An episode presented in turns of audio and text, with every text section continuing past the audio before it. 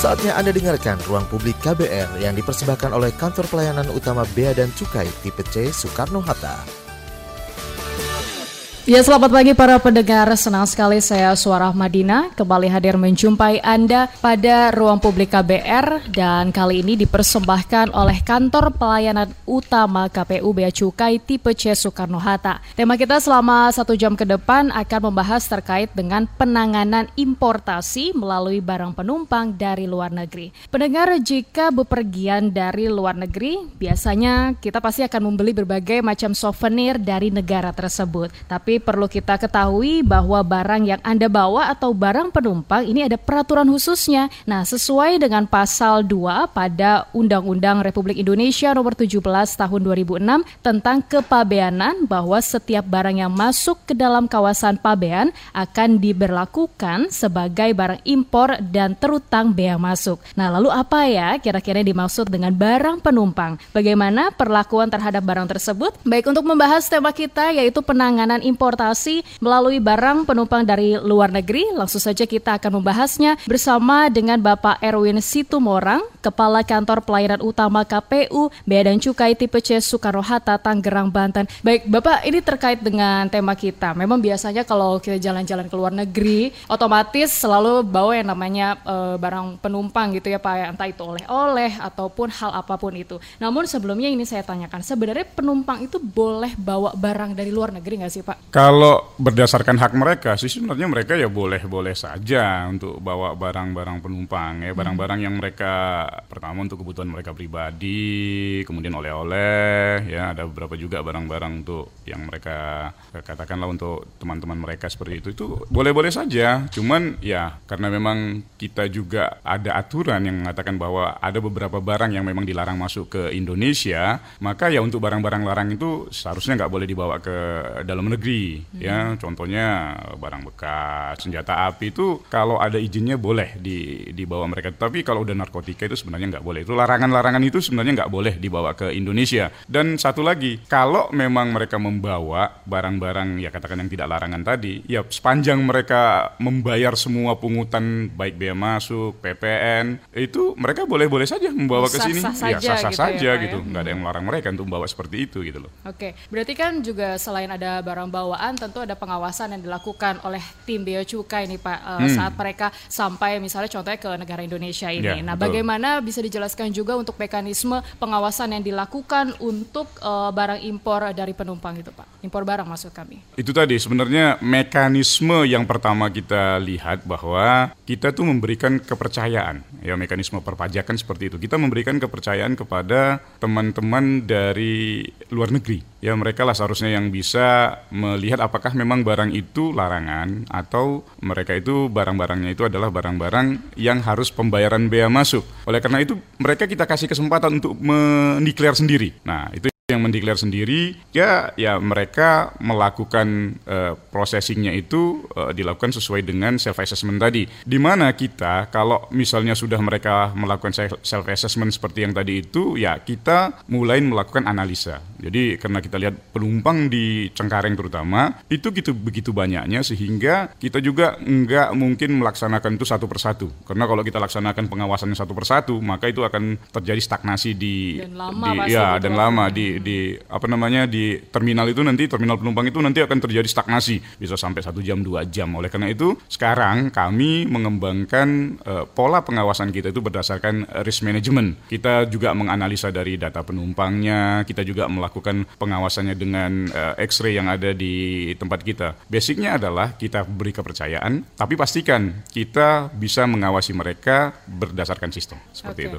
Biasanya pada saat uh, penumpang sampai ke um, Indonesia misalnya seperti itu dari luar negeri misalnya hmm. contohnya saya gitu saya memang pasti selalu di uh, dihadapkan gitu dengan dua bagian ruangan seperti red channel dan juga green channel gitu ya Pak ya bisa dijelaskan lebih rinci apa sebenarnya pengertian dari red channel dan juga green channel nih Pak tadi saya bilang konsep dari perpajakan itu adalah self assessment sehingga kita memberikan kepercayaan kepada mereka hmm. untuk nanti melaporkan barangan bawaan mereka. Kalau mereka memang membawa barang-barang yang larangan, ya yang butuh perizinan. Kemudian barang-barang yang lebih dari uh, pembebasan tadi, ya misalnya uh, mereka beli barang yang lebih dari 500 US dollar per orang, itu mereka seharusnya memilih red channel dan langsung melapor ke bea dan cukai untuk memberitahukan bahwa ini barang kami loh Pak, barang ini uh, ada pembatasan atau larangan, ini loh izinnya ya kan? Nah, setelah itu nanti kita akan proses. Kemudian kalau mereka membawa barang yang lebih dari pembebasan tadi, itu mereka juga bilang, "Pak, ini loh barang kami yang harganya lebih dari uh, 500 US dollar, kami mau membayar pajak." Itu mereka harusnya ke uh, red channel, ya langsung berhubungan dengan bea dan cukai untuk mengatakan bahwa kami harus memenuhi kewajiban kepabeanannya, ya. kan seperti itu.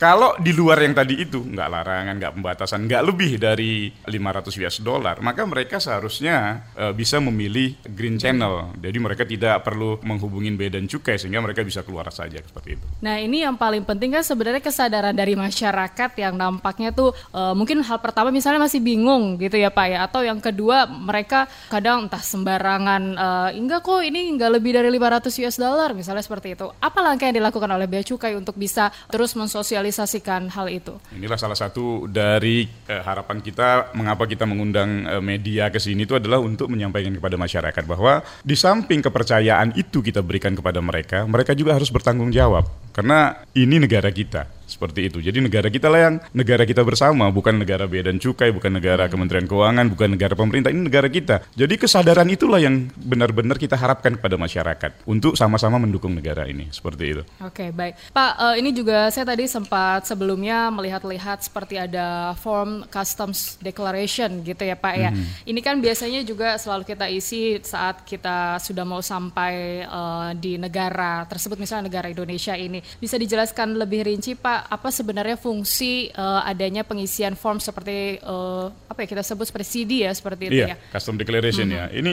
sebenarnya salah satu bentuk dokumen kepabeanan yang bertujuan untuk memberi, memberikan atau memberikan informasi kepada masyarakat bahwa ada barang-barang yang di CD ini, yang di CD ini itu barang-barang itu membutuhkan perizinan khusus atau ada barang-barang yang memang harus nanti dilaporkan untuk pembayaran bea masuknya. Contohnya di sini kan, di sini ada hewan, ikan, tumbuhan, produk, gitu kan, produk yang berasal dari hewan dan ikan, itu juga harus mereka laporkan ke kita, narkotika, psikotropika, obat-obatan senjata api, uang dan instrumen e, lainnya yang agak penting ini memang uang ya, mata uang rupiah atau mata uang asing lainnya senilai 100 juta atau lebih, uang kertas asing sejumlah 1 miliar rupiah atau lebih, barang-barang kena cukai berupa rokok, sigaret, 200 eh, batang, cerutu lebih dari 25 batang, atau hasil tembakau lainnya di atas 100 gram, minuman mengandung alkohol lebih dari 1 liter, atau lebih dari 40 batang sigaret, 10 batang cerutu, dan 40 gram tembakau iris. Kemudian ada juga barang dibeli di luar negeri yang tidak dibawa kembali ke luar negeri yang nilainya melebihi 500 per orang atau untuk setiap kedatangan.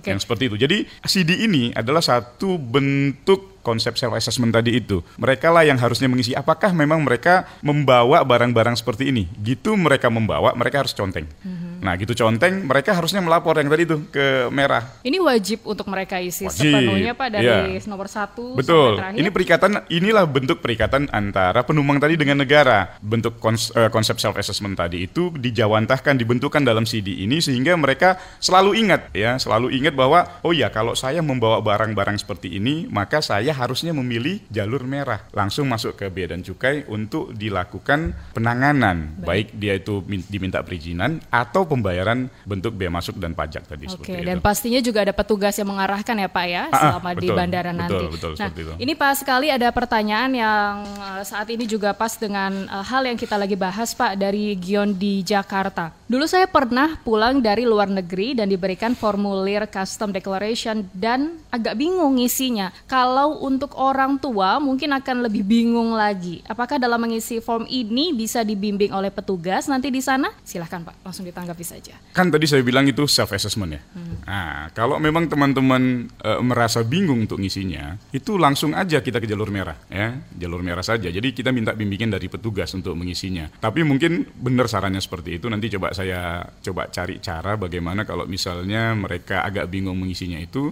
nanti kita coba akan uh, ngomong ke teman-teman dari uh, layanan informasi kita apa yang harus kita jadikan solusi. Supaya nanti teman-teman nggak nggak bingung. Tapi kalau ngelihat dari CD-nya sih sebenarnya nggak sulit kan? Karena dengan membaca gini aja ya mereka tahu oh ini barangnya eh, barang ini ikan, narkotika, uang, uang kertas, barang kena cukai, barang yang dibeli diperoleh lebih dari 500 per orang kan gitu kan barang impor yang digunakan tujuan selain pemakaian pribadi yang tidak wajar. Itu sih sebenarnya kita kalau kita sudah paham uh, dengan barang kan kita tahu dong barang kita kan apa saja isinya, apa saja isinya gitu. kan apa aja yang di dalam kita apa yang apa yang di dalam uh, koper kita apa yang di di apa namanya apa yang uh, kita bawa kita tenteng sehingga seharusnya ya mereka tahu dan mereka sebenarnya nggak sulit sebenarnya kalau untuk ngisi dengan membaca CD itu dengan benar-benar okay. kan gitu. Uh, ini kan bisa kita katakan seperti formulir kejujuran gitu ya Pak ya saat ah. mereka sampai di sebuah negara itu. Itu yang saya setuju. Itu bagaimana dengan... Pak kalau seandainya mereka gambling gitu pada saat mengisi ini misalnya tadi kayak misalnya ada orang tua yang nampaknya kurang paham gitu tapi mereka salah mencontreng uh, mestinya no tapi mereka malah contreng yang yes. Itu apakah sejauh ini ada apa ya ada pengalaman yang diterima juga dari bea cukai Pak? Kalau logikanya ini hanya tes kejujuran. Mm-hmm. Ya kalau mereka tidak tahu pada saat uh, mereka nanti kita laksanakan pemeriksaan uh, lebih uh, detail ya kan itu kita tidak langsung mensuspek dia itu melakukan pelanggaran lah. Ya, kita nanti akan teman teman-teman yang di lapangan juga nanti akan menanyakan itu kok. Apakah memang ini ibu tahu, nggak tahu gitu kan. Tapi kalau udah narkotika nggak mungkin mereka kita lakukan pelepasan karena memang gitu narkotika itu di undang-undang uh, tentang narkotika itu yang membawa lah yang bertanggung jawab apakah mereka tahu atau tidak tahunya kan hmm. seperti itu tapi kalau barang-barang mereka pada umumnya yang tidak berkaitan dengan larangan itu nanti kita akan uh, lakukan uh, wawancara dengan mereka kita akan melihat apakah memang mereka sengaja atau tidak sengajanya okay. seperti itu. Nah uh, terkait uh, dengan barang bawaan gitu ya Pak ya bagaimana sih sebenarnya perlakuan juga yang di apa ya yang diberikan gitu dari tim bea cukai agar mereka lebih um, lebih berhati-hati atau lebih waspada gitu pada saat mereka sampai di sebuah negara? Sebenarnya Bea dan Cukai itu sudah punya website. Nah, website Bea dan Cukai mm-hmm. ya, sehingga seharusnya kalau pandangan saya ini sebelum kalau kita lah berangkat ke luar negeri ya. Kalau kita berangkat ke luar negeri itu kecenderungan kita akan membaca hal-hal apa aja yang kita per- perlu perhatikan Terus kalau kita berangkat gitu ya, ke sono. Mm-hmm. Sehingga kalau pandangan saya seperti itu juga dengan uh, teman-teman yang berangkat ke luar negeri karena mereka ingin tahu apa-apa aja yang boleh dan tidak boleh ke luar negeri, harusnya teman-teman juga yang mau datang ke dalam negeri ya bukan cuma orang luar dong. Cuman bangsa kita sendiri yang harusnya gitu mereka berangkat luar negeri. Tapi mereka juga harus tahu kalau saya datang ke dalam negeri ini apa-apa aja Karena yang ada aturan harus, di setiap betul. negara ya, nah itulah ya? yang harusnya kita tahu hmm. dulu. Apa-apa aja yang perlu di prepare ya supaya nanti kejadiannya kalau toh mereka membawa barang-barang yang memang dilarang atau dibatasi ya mereka sudah prepare. Ini nggak boleh loh ya kan? Kalau ini boleh tapi harus bayar biaya. Masuk dan mereka sudah prepare itu. Oh ya saya belinya di atas 500 US dollar. Okay. Gitu kan. Kalau udah kayak gitu saya prepare loh untuk bayar pajaknya kan gitu Baik. gitu kan gitu. Pak Erwin nanti juga uh, usai jeda saya ingin ber ini kan hmm. pasti juga uh, menjadi PR untuk bea cukai seperti untuk membedakan barang pribadi, oleh-oleh atau barang dagangan itu kan agak bingung ya Pak yeah. ya. Iya. Nanti akan kita bahas usai jeda.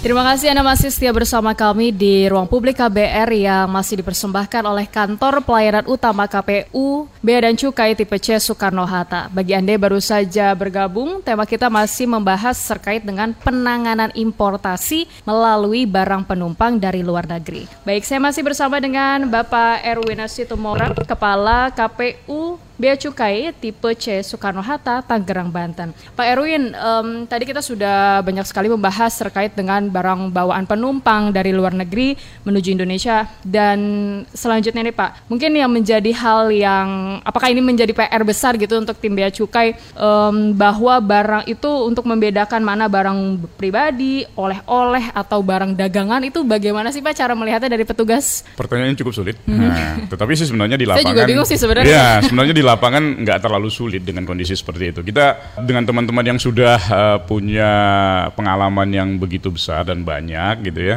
Sebenarnya simple sih sebenarnya. Itu kan kita akan coba lihat ini orang siapa, ya kan? Ini dia dari mana, berapa lama. Nanti dari situ kita akan tahu, oh iya ini bawaannya barangnya baru atau tidak, bekas pakai atau tidak, cocok buat dia atau tidak. Sebenarnya hmm. itu kita akan lihat dari wawancara kita diskusi kita nanti sama teman-teman mereka. Karena kalau kita lihat lihat ya satu orang gitu. Tiba-tiba bawa dua bag atau tiga bag dan bawa bawa, bawa barangnya baru semua. Itu kan pertanyaan kita. Apakah memang itu Beli personal use? Pasti enggak Uh-huh. dong kan gitu kan. Personal use enggak seperti itu enggak lah kan gitu. Tapi kalau udah barangnya bekas dipakai uel-ulan gitu nggak rapi itu pasti eh, kalau dia berangkatnya dua minggu ya dua tas. Hal-hal seperti itu sih sebenarnya simple. Kalau dalam konsep wajar wajar lah. Kalau kita kan tahu wajarnya berapa lama kita di sono berapa barang kita dan kondisinya seperti apa itu saya pikir nggak sulit kita eh, membedakan mana sebenarnya itu personalis atau tidaknya kan Oke. seperti itu jadi Ya, nggak sulit lah kalau kita sudah melihat di lapangan kalau secara eh, orang berpikir bagaimana membedakannya loh tinggal kita lihat ini kayaknya bekas pakai loh ini jumlahnya wajar loh jadi saya yakin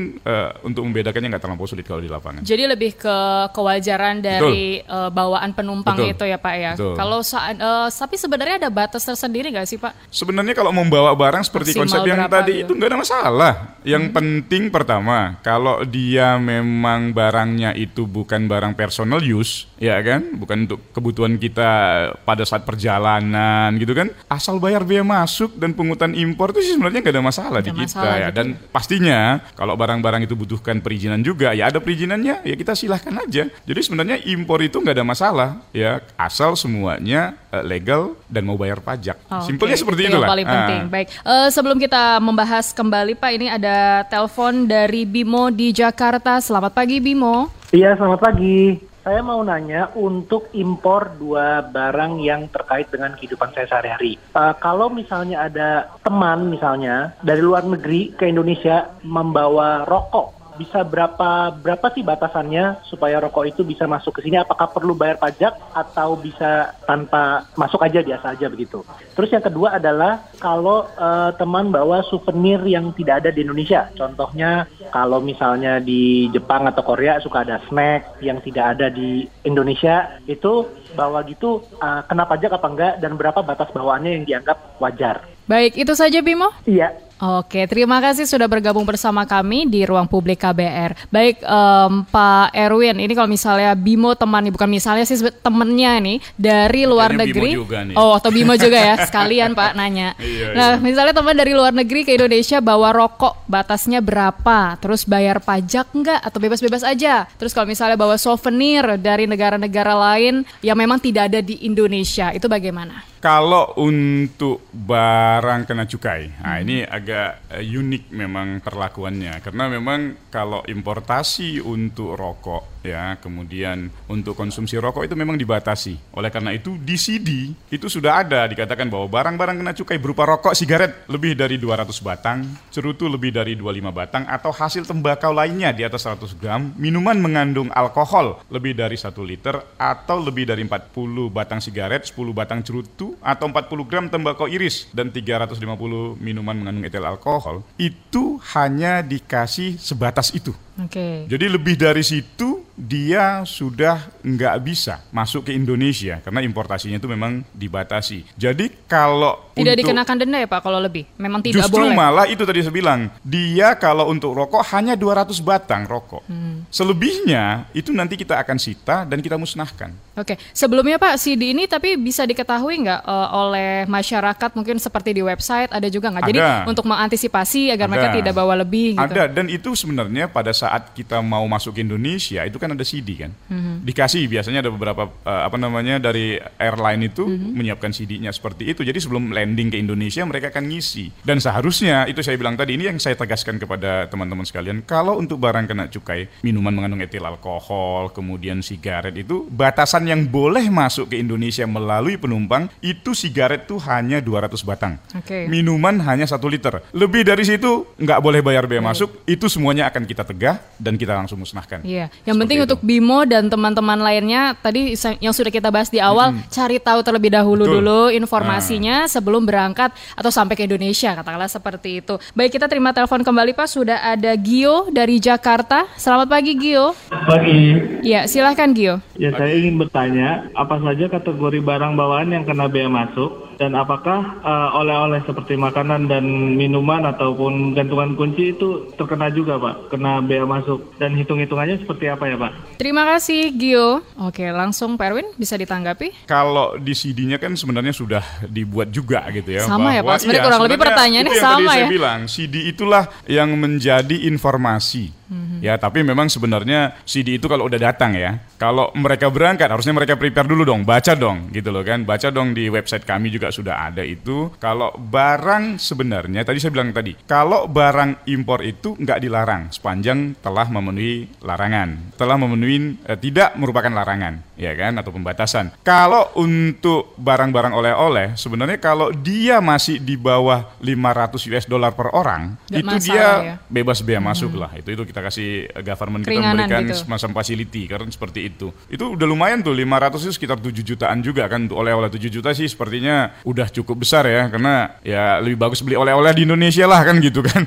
Karena kalau beli oleh-oleh di Indonesia nanti ya teman-teman kita yang industri-industri kecil itu kan uh, bisa hidup lah kan hmm. kondisi seperti itu. Kalau dia di atas 500 US dollar, maka dia akan dipotong dulu 500 US dollarnya. Kemudian setelah itu baru kita kenakan pajak. Bea masuknya itu flat. Semua barang itu kalau dibawa penumpang itu 10%. Tetapi di samping itu juga ada PPN 10% dan PPh-nya tergantung. Ya, tergantung apakah dia ada NPWP atau dia tanpa NPWP dan saya harapkan semuanya masyarakat Indonesia itu harusnya sudah punya NPWP okay. ya karena memang kita orang Indonesia ya kita harus bayar pajak di Indonesia kan okay. seperti itu. Berarti Pak kalau misalnya pertanyaan tadi menyinggung terkait tentang barang bawaan ini kan sosialisasi harus lebih dong Pak yang dilakukan. Berarti harus sering-sering talk show ya Pak?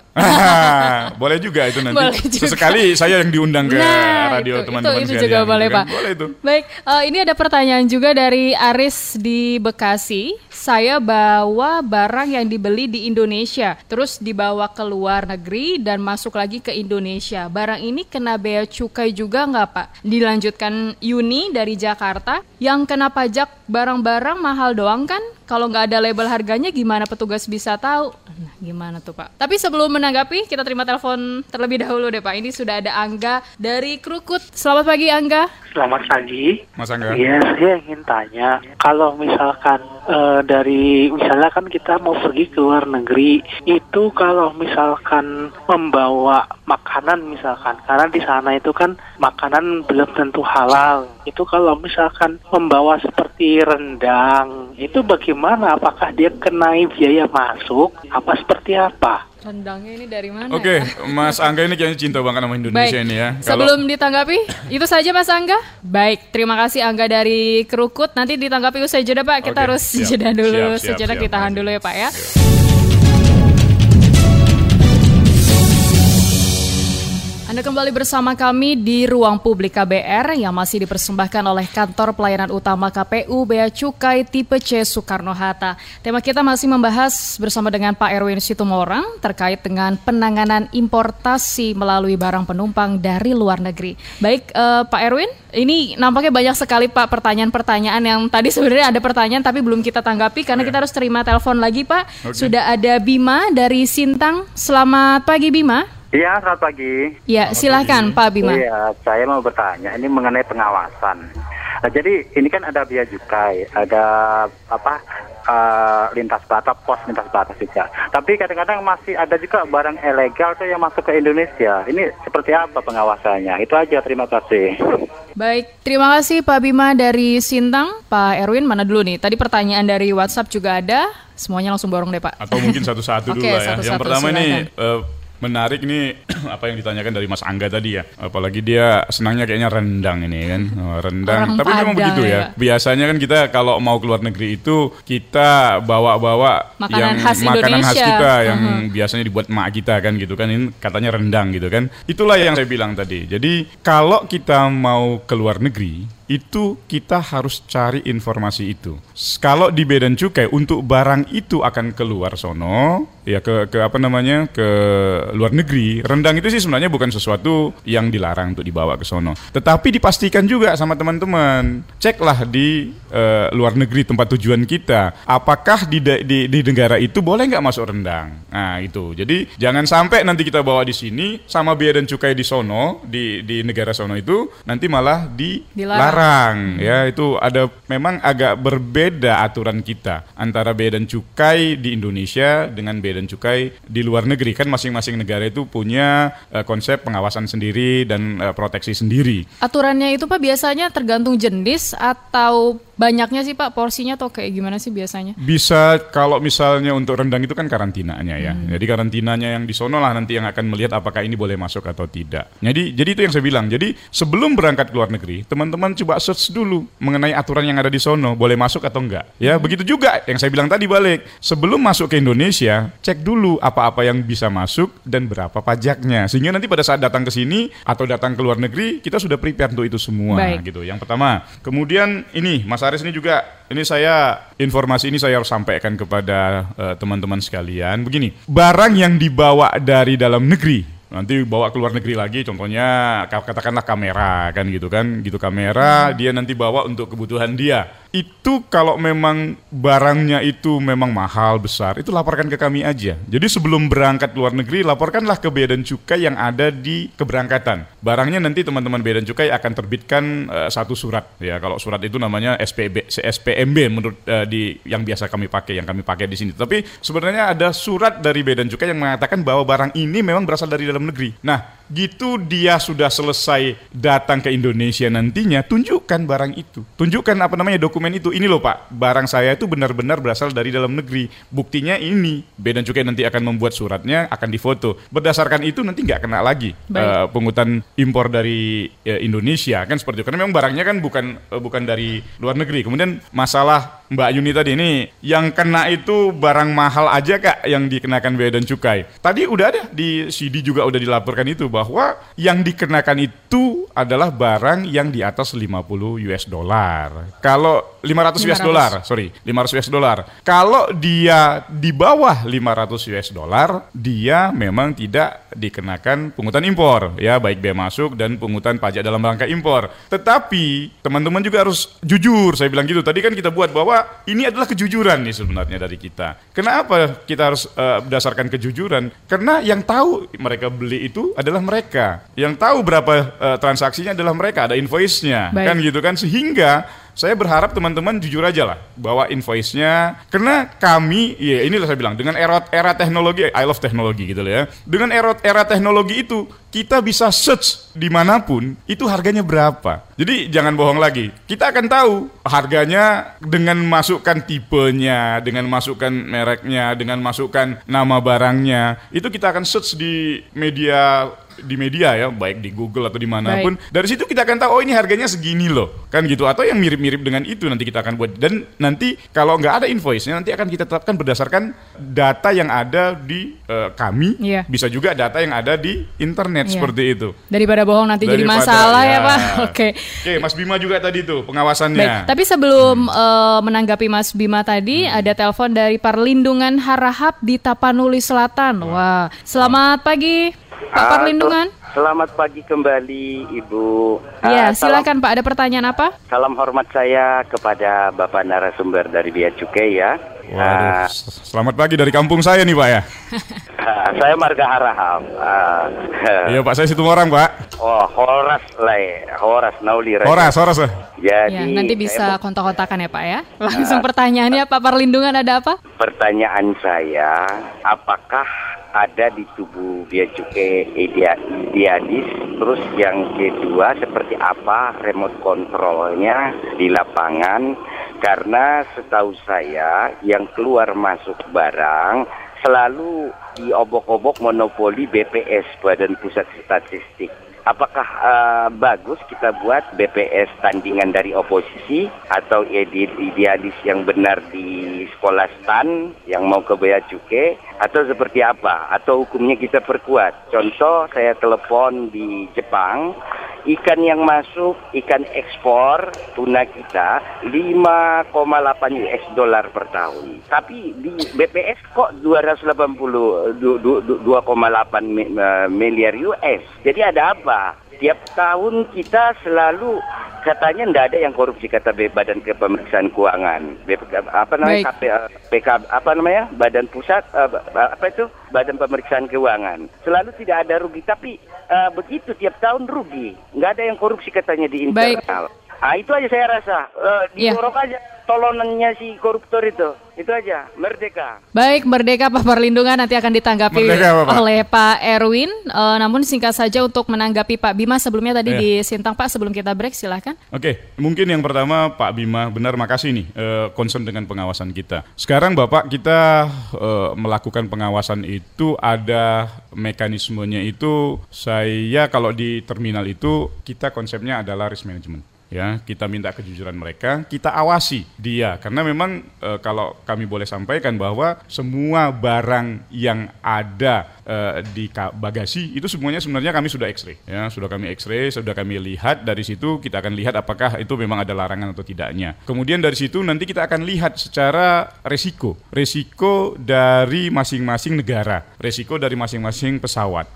Dari situ kita bisa analisa. Kemudian kita juga ada analisa penumpang. Karena penumpang yang masuk ke Indonesia itu, ya boleh kami sampaikan di sini ya, itu semuanya sudah kita tahu dua atau tiga hari sebelum kedatangan mereka, sehingga kita bisa Jadi sudah ada bisa, datanya ya, ah, Pak? bisa kita analisa mereka. Kita memang mendasarkannya adalah targeting, ya karena kalau kita nggak targeting maka terjadilah yang namanya stagnasi di Baik. sono. Jadi kita melaksanakan pengawasan itu berdasarkan resiko, eh, targeting dan kita laksanakan X-ray. Dan kita juga sudah punya agent yang di lapangan dengan mereka yang sudah paham behavior dari masing-masing penumpang seperti itu. Baik Pak Erwin nanti akan kita lanjutkan. Kita harus jeda dulu sejenak.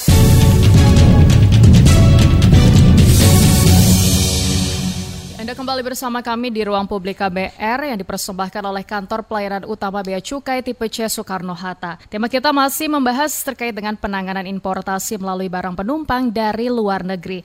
Baik Pak Erwin Situmorang, dari tadi kita sudah membahas terkait dengan barang bawaan dan juga berbagai pertanyaan dari eh, masyarakat gitu ya Pak ya. Namun ini ada hal yang menarik yang memang nampaknya tuh lagi kekinian banget Pak terkait dengan barang bawaan yang dikenal em, seperti jasa titip atau just tip gitu. Selama ini memang masyarakat kan sering menggunakan media sosial nih sebagai sarana untuk promosi lah kita bisa sebut kayak gitu atau jualan beberapa Iya, iya. produk. Nah, bagaimana eh, regulasi yang dilakukan oleh petugas bea cukai untuk bisa mengatur just tip ini? Eh, sebelum Justip tadi ada Pak Parlindungan nih. Oh iya, Pak dari Parlindungan. dari Iya. kampung saya kayaknya saya nggak enak Kampung benar saya nih. juga dikit, Pak. Eh, nggak enak saya kalau nggak Boleh, boleh, boleh. Gini, Pak Parlindungan. Pak Parlindungan itu mungkin itu bukan dilayanin kalau untuk ekspor itu pada umumnya untuk ikan itu bukan diekspor melalui barang penumpang ya. Itu pada umumnya itu dari laut ya.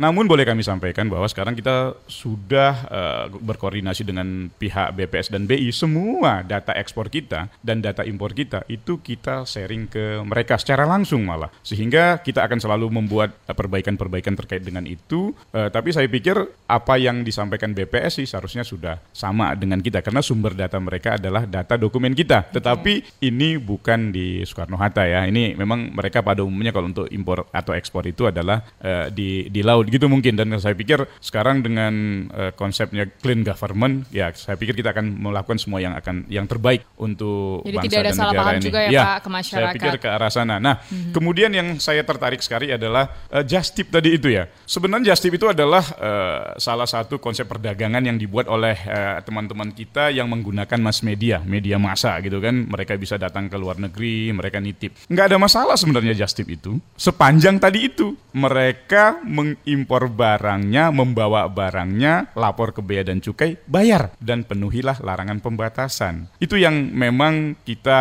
eh, sarankan kepada masyarakat. Tapi hati-hati ya, karena ada beberapa kali kejadian just tip itu malah dimanfaatkan oleh orang-orang yang tidak ini yang tidak bagus. Itu malah ada satu dua kasus di dalam jasa titipannya itu ada narkotika. Dan, ki- itu betul. em, ada baru-baru ini, Pak? ada baru-baru ini ada satu orang ibu ya berasal dari eh, sekitar daerah Bandung sono. Karena dia pemain justip ya di domestik ya. Justip domestik itu kan justip itu bisa di domestik juga. Barang-barang domestik juga kan sebenarnya bisa dikasih jasa titipan. Misalnya dari eh, Medan eh, dijual di Jakarta atau dari Jakarta di Medan. Itu dia Facebooknya adalah orang-orang yang eh, justip yang di, di domestik namun satu saat dia direkrut sama eh, justip bukan justip ada orang yang di India di dalam barang-barang justipnya itu, itu ternyata dimasukkan narkotika. Setelah kita lakukan pengecekan, itu benar narkotika. Dan dia pada saat kita wawancara, dia nggak tahu. Tetapi karena memang undang-undang narkotika mengatakan yang bertanggung jawab itu adalah yang membawa. Walaupun kita tahu dia hanya dimanfaatkan, tetapi ya resikonya seperti itu karena dia nggak benar-benar nggak ngecek barang Jadi- itu. Mhm. Jadi Nah, yang mengirim itu yang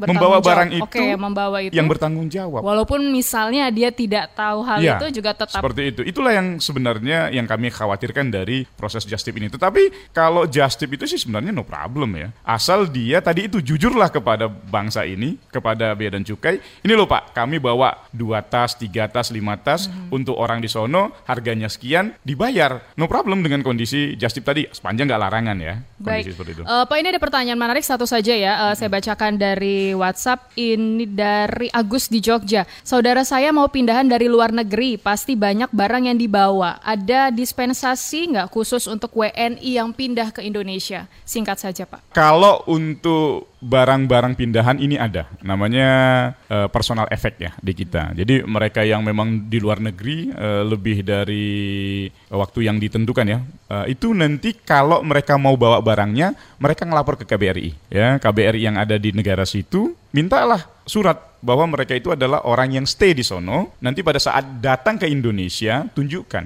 eh, dokumen itu dan memang dibebaskan dari bea masuk seperti itu. Baik, lalu Pak em, terkait tadi em, ada sekali hal yang memang harus diperhatikan Pak terkait dengan eh, jasa titip gitu. Mengapa memang hal, eh, apakah memang hal ini menjadi pengawasan yang begitu nantinya akan in- intensif gitu untuk ke depannya dari tim bea cukai gitu Pak untuk menghindari hal-hal yang tidak diinginkan juga oleh masyarakat. Saya pikir itu kesadaran kita, ya kesadaran yang kita harus bangun bahwa pertama karena memang kita sebagai warga negara itu kita harus bayar pajak. Oleh karena itu memang kita berharap untuk teman-teman yang memang sudah mulai bergerak di jasa titipan, ya kan, itu sudah seharusnya sadar bahwa itu barang-barang itu adalah barang yang harus bayar pajak. Boleh saya sampaikan di sini bahwa kami sudah melakukan penegahan 408 kali untuk teman-teman yang bawa justip. Itu Dari tahun berapa itu Pak? dari tahun ini Wow. tahun banyak juga ya berarti. 2019 ini Hmm. aja udah 408 kali kami melakukan penegahan terhadap jasa titipan. Baik. Itu 75% itu adalah pakaian, 13% itu kosmetik, 10% tas, jam tangan dan makanan lainnya. Jadi yang mereka bawa di sono di, dari luar negeri itu kita lakukan pengawasan seperti yang tadi saya bilang di awal. Dari situ sudah kita lakukan penegahan 408 kali dan kita lakukan pemungutan pajak dan Baik. eh, dalam rangka impornya. Baik, apa pesan kepada masyarakat yang mungkin ingin bepergian ke luar negeri, nantinya kembali lagi ke Indonesia dan harapan dari petugas bea cukai agar tidak ada kendala atau masalah selama sampai di Indonesia? Yang pertama, seperti yang saya bilang tadi, bahwa sebelum berangkat ke luar negeri, tolong dipahami aturan yang dari luar negeri. Ya, karena nanti jangan sampai kita bawa barang kayak rendang tadi itu ternyata eh, katakanlah di Australia nggak boleh dengan jumlah sekian gitu kan, nggak boleh bawa apa dari sono. Kalau nanti mereka nggak boleh, pada umumnya itu nanti akan dimusnahkan atau malah didenda di sono. Begitu juga, jangan sampai kita patuh kalau kita mau ke luar negeri, tapi ke dalam negeri kita nggak patuh. Oleh karena itu, gitu. nah betul. Sebelum berangkat ke luar negeri, pahamin dulu aturan di Indonesia. Karena kalau dari luar negeri kan kita akan masuk ke Indonesia lagi. Oleh karena itu, pahamin dulu aturannya. Dan cobalah sekali-sekali kalau sebelum ke luar negeri, bukalah website Bea dan Cukai, beacukai.go.id.